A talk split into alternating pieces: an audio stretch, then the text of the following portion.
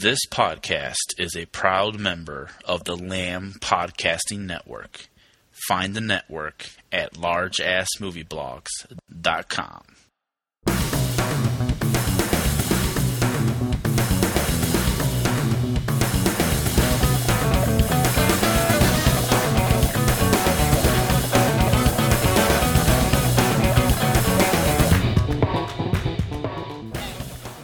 Hello and welcome to the Blueprint Review podcast in Cannes. Um, we're going to be here again for another 15 20 minute podcast just to kind of review another three films. Today we're going to look at the competition films The Captive, um, The Wild Tales, and the Un Certain Regard film The Disappearance of Eleanor Rigby, Them. Um, yeah, so like I said, it's me and Chris here again, so we're going to go um, straight into it. So, yeah, we'll start off with The Captive, which is the first of those three that we saw. Um, and it's uh, directed by um, Atom Egoyan. Um, obviously, his kind of career kicked off with the Sweet Hereafter, and in a sense, sort of landscape wise, it's sort of got a similar feel to it than that. Um, yeah, so the film is um, stars Ryan Reynolds and a couple of actors who I'm not familiar with, t- to be honest. Um, and they're a young young couple, and their daughter, their young daughter, gets um, kidnapped.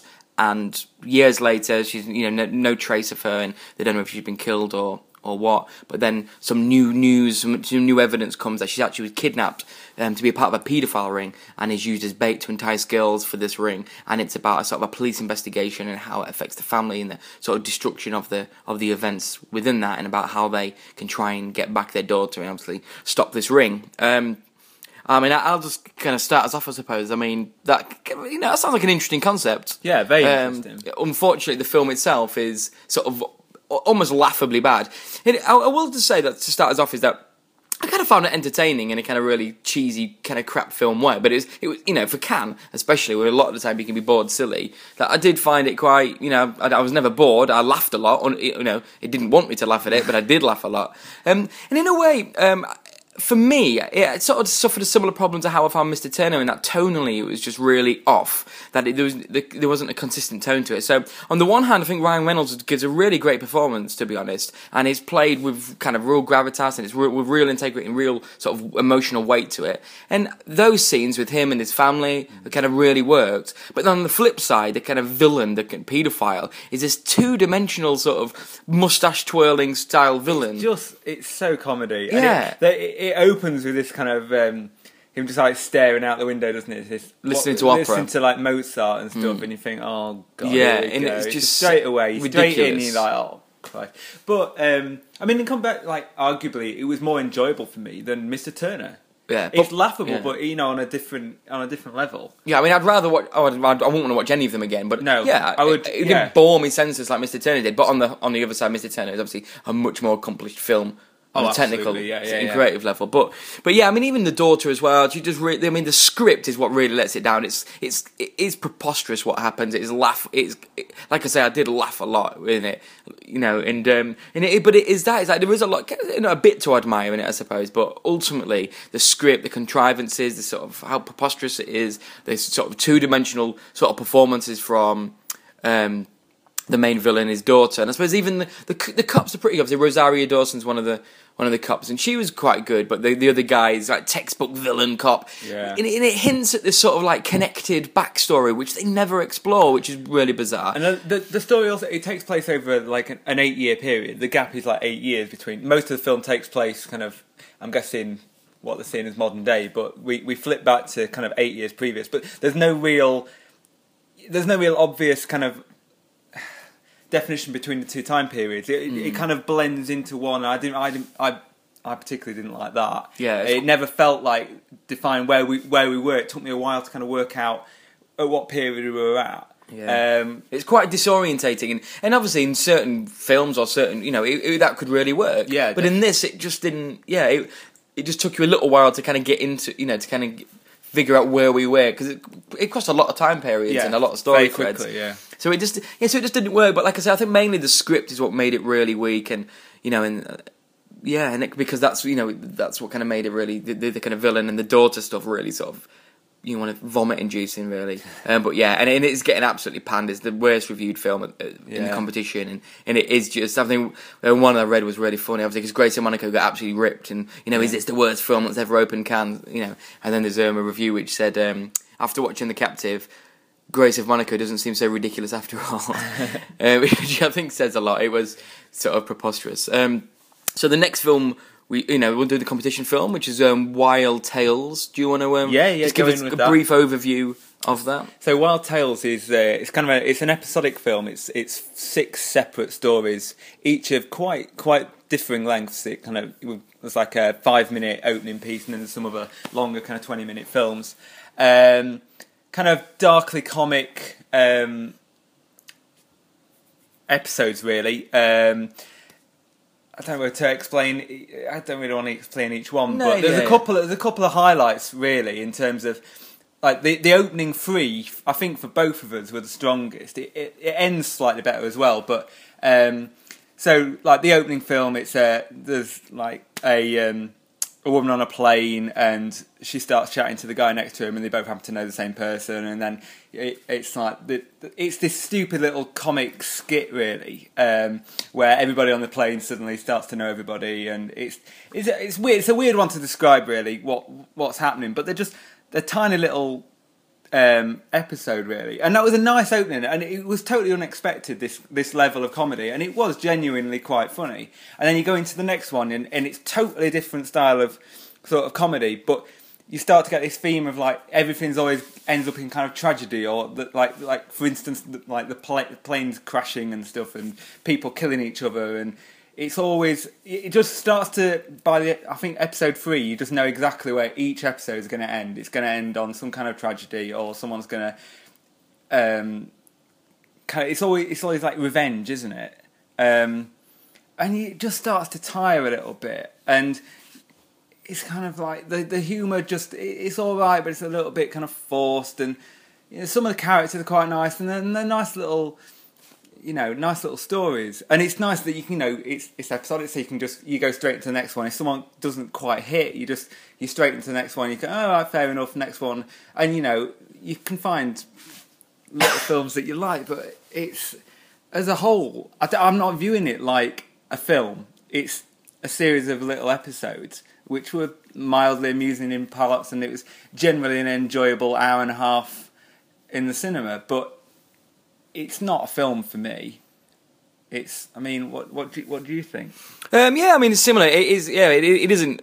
I mean, obviously, people you could argue that. Oh, you know, of course, it's a film. You've got to be broad in your mind or whatever. But it is six short films Yeah. slapped together with the common theme. Obviously, it's called Wild Tales with the common theme of escalating madness.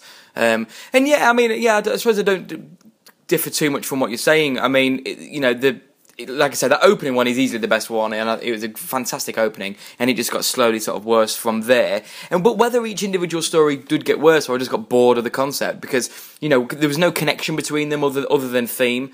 Um, there was no kind of you know, it was co- completely random to each other. They could have been played Yeah. in any order; it wouldn't have made a difference. And because of that, you just sort of get bored because there's nothing really pulling you through, and there's nothing, you know, there's no, I think if if if each if each episode had kind of linked a little bit more, or there'd It'd been, like a thread running through, or even like a couple of characters Yeah. changing around, it, or if it was characters in six different scenarios, or it, it just needed that link between the six episodes Yeah, to really kind of help you ca- like carry it along. Yeah, but it's because it didn't have that. I just got really bored, and I did find it quite hu- humorous. I I, was suppose. laughing. Yeah, was- but it- but, by the end, I bored. wasn't. You're mean, like, oh, I know. Yeah, you kind of know what's coming, and yeah. So by the, the sort of yeah, by the by the middle, I was just like, yeah, okay, you've lost me now. It's it's kind of, but like I say, for again for Cannes, it's a very surprising film for being part of the festival there. Um, and it was, you know, you know, obviously we went to the kind of gala premiere, and there's always kind of good fun and stuff. So it's you know, it's good atmosphere, and the crowd was really, really supportive of it, it, and really and I think it. it is just good to see the sort of casting crew, and obviously because it's you know clearly a big deal for them as well. Mm. And so I think it's you know, it's, it, so it was good on that level, but but ultimately, yeah, it just it, it just wasn't enough. It was, you know, it looked great. It was you know high production values, it, but yeah, just a bit too dull by the end, really. And I think you just could, you know, with something like that, you just it just needs a little bit more. You just need a bit more thought in kind of which stories you're choosing, and you know, a little bit more on top of them, like I said, just to connect them to hang them together. Um, But yeah, so yeah, it was all right. It was all right. Yeah, en- enjoyable. Yeah. Um, so yeah, so the last film we'll talk about is a film we saw yesterday, and it is um, a film called The Disappearance of Eleanor Rigby, and that film, um, it's called yeah them. I think oh, obviously was reading about it, and I think it was played at Toronto. was it? as, yeah. as two films back to back. So it's it was disappearance of Eleanor Rigby, him and her. So I think it was. I think they chopped nearly seventy minutes out of this Mm. re-edited kind of mashup. Um, and well, I think it shows. Um, Mm-hmm.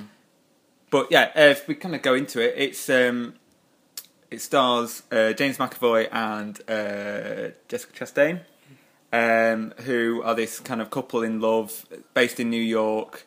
Um, and at the beginning of the film, a, a tragedy hits um, the couple, and the rest of the film essentially is the couple then trying to deal with the tragedy, and you know they're split up, and it's their it's their sort of it's their individual stories on trying to get back together, or you know, or one trying to get back to the the relationship playing out over how many does it play out of many years? I don't think it does, does it? No, it's kind of a short period of time, I think. But um, yeah, in in my mind, it was it was it was an I was really enjoying watching it. It was it was it was it was beautiful, t- like to watch. It had had a great cast. I think the the standout, you know, James McAvoy and Jessica Chastain. They were they were fantastic characters. I I wanted to watch them on screen, but again, the script was just lacking. There wasn't wasn't enough really happening. But I think it's the re-edit that is probably the cause of the problem. I'm I'm really interested to watch the original two separate films back to back to really see if we get kind of if, if we can, I think we, we never really find out enough about each of the characters. It's kind of, we, we we flick away and we you never really believe that they they're sort of in this tragedy that they've got, and you never really understand what what exactly has happened. And yet, that wouldn't be too bad if we explored their stories and their emotions more, and maybe you could make up your own mind exactly what was happened or how it happened, things like this. So, I think the lack of time and the lack of you know being able to delve into these characters is just really just lets it down in the end. Um, from what could be, you know, an interesting story, um, it's you know say really well acted, but it's it's just it's just lacking that, that grab. And you, you kind of you, I, I want to like this character. I want I want to find out more about you. I want to know what your struggle is, but you're just you not letting me do it. Yeah, I mean, yeah, it's kind of sort of a common theme that we keep saying, isn't it? That there's always something a little bit missing, something that's kind of really pulling you through. Um, yeah, I mean, yeah, it was it was okay. It was yeah, it was it, it was all right. But but again, I think it was just. I mean, obviously, we don't know if it's just the edit. We don't know what's in the, in the other version, but it, it, there was a lot sort of stripped away, a lot missing. There's a lot of work for us to do about you know kind of obviously what happened, how they're feeling, what's gone on in their relationship, and I don't usually mind that, but I don't think it was replaced with enough just to, to keep me engaged. And and obviously, you know roughly what has happened to- to them. Obviously, their their son has died, Yeah. but at the same time, it just it never felt really believable to me. And it, you know, They never, almost you never play on the. You never. They never really talk about the son. Yeah, I mean, uh, which you know, in, in certain things left- of it, that may be sort of like they may.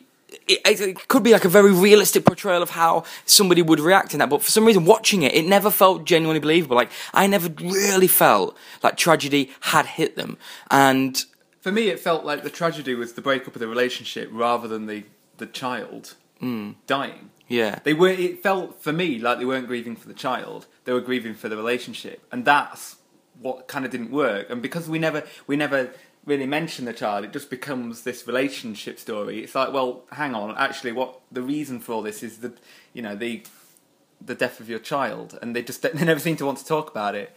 Which you know they could it could be a you know that's an interesting kind of concept. Maybe it's their way of you know dealing with the situation, but you never you never get that from it. yeah. I mean, but that's I mean that's I, th- I th- yeah. The fact that they don't speak about the child kind of you know it kind of makes sense, but. You, but you, you, the, the subtext of it isn't coming through enough. Yeah. Like you don't really get the kind of weight of it, and it just so it doesn't feel so it doesn't feel weighty enough. It just felt quite. It was like you say, it was yeah, it was quite entertaining. They were really good. It was, but they, they didn't really have this sort of massive weight underneath it, which is sort of bubbling through, which should have surely Mm. on something so tragic as that. So it just felt a bit bizarre. It was almost like you could cut the child dying bit of out of the whole film, and you could easily do that easily. It it wouldn't take much, and it'd be the same yeah. film. Yeah, it's almost that tragedy doesn't support the level of performance and the kind of subtext So of emotion that's coming through. Yeah, relationship story and almost this tale of uh, you know two people in New York. Yeah, and and ultimately, f- again, you know, it doesn't quite go anywhere, or you know, not, nothing much happens within their relationship and within what happens for it to be really interesting, even a really interesting look at this relationship, and and it's just and because of the obviously the tragedy, it doesn't really play on a wit or a comedy or a, a nice of niceness of touch. There's a couple of really nice moments, but there, there weren't enough of them for it to be this sort of Yeah. re- love story. This, so it just so it sort of misses the mark, big, you know, quite a lot, and what it's intended to do. But saying that, again, it was a, a decent. I enjoyed it, and couple it, of hours. it was yeah. enough to, to carry me through. And you know, but it's just it, it's I, I want to it. I like it enough to want to watch the, The other two, versions, yeah. I've, because I could watch them again. Yeah, I th- could watch those. It's, the thing is, it's one of them where you almost just think there's so much to like about it. You almost you're disappointed. You're like, I wish it was better. So- it could be so easily much more, and there's it's this hope that there's No. something out there that's gonna that's gonna make it. But yeah, the kind of two versions could be, yeah, and it could bring that out a lot. Um, so, but the idea of watching a three-hour film never kind of fills me with joy. No. More than that, it would be. But yeah, but you So- could watch them in two hours. yeah, watching one, one, one each. Um, yeah, so they're the three films we've seen today. Um, we'll do another podcast in a couple of days, and we'll do another three films. We may be joined by somebody else for the next ones. We'll see. Um, yeah, and we'll just keep going. I think we're having a bit of a rest day today. Sort of halfway through the festival, we're a bit knackered, a bit, bit you know, sleep deprived, a bit not hungover, but you know, we're not feeling too too great. So we just need a bit of a, a rest day. Watch, catch a film later on, hopefully, and um, get some food and stuff. But um, yeah, so we'll be back in a couple of days. Okay, thank you. Bye bye. Bye.